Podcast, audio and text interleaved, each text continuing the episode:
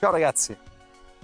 Le giornate si allungano, arriva il caldo e la prova costume si avvicina. Sempre più persone ci chiedono vorrei iniziare a andare in bicicletta, cosa mi consigli? Direi una classica mountain bike è un ottimo approccio perché è una bicicletta molto versatile.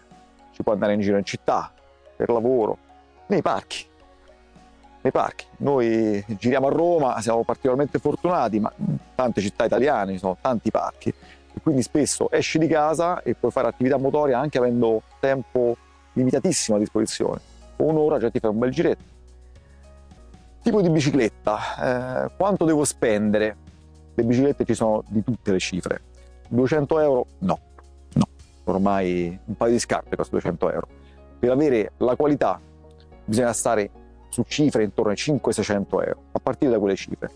In questa maniera vi portate a casa un mezzo estremamente affidabile, molto semplice, che è la cosa fondamentale, perché all'inizio uno non sa fare manutenzione alla bicicletta, trascura alcune cose facendo qualche danno, con biciclette come queste che sono molto semplici, questi problemi non li avrete.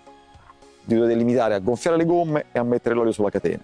Ora come ora la mountain bike tende ad andare sul semplificare al massimo la situazione con una sola corona. In questa maniera uno è obbligato a pensare unicamente al cambio posteriore. Per cui vuol dire che mentre sei, stai guidando non devi distrarti a guardare incroci o altro, ma semplicemente con il pollice e con l'indice puoi fare tutto fra questa bicicletta, una bicicletta di ingresso per avvicinarsi allo sport e una bicicletta di alta gamma. Cambia un po' tutto quanto. Non è solo il telaio in carbonio, che ormai è sulla bocca di tutti, tutti vogliono bici in carbonio, non è solo quello, perché una bici in carbonio in genere pesa poco se ha anche i componenti che pesano poco.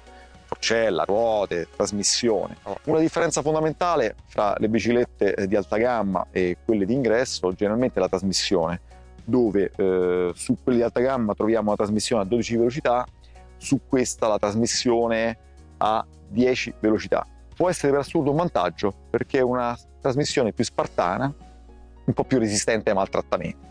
Sì, ma rispetto a 12 velocità poi non faccio le salite? No, il costruttore fa un mezzo, costruisce un mezzo che ti può permettere di andare dovunque. Quindi hai tutte le marce che ti servono per andare dappertutto.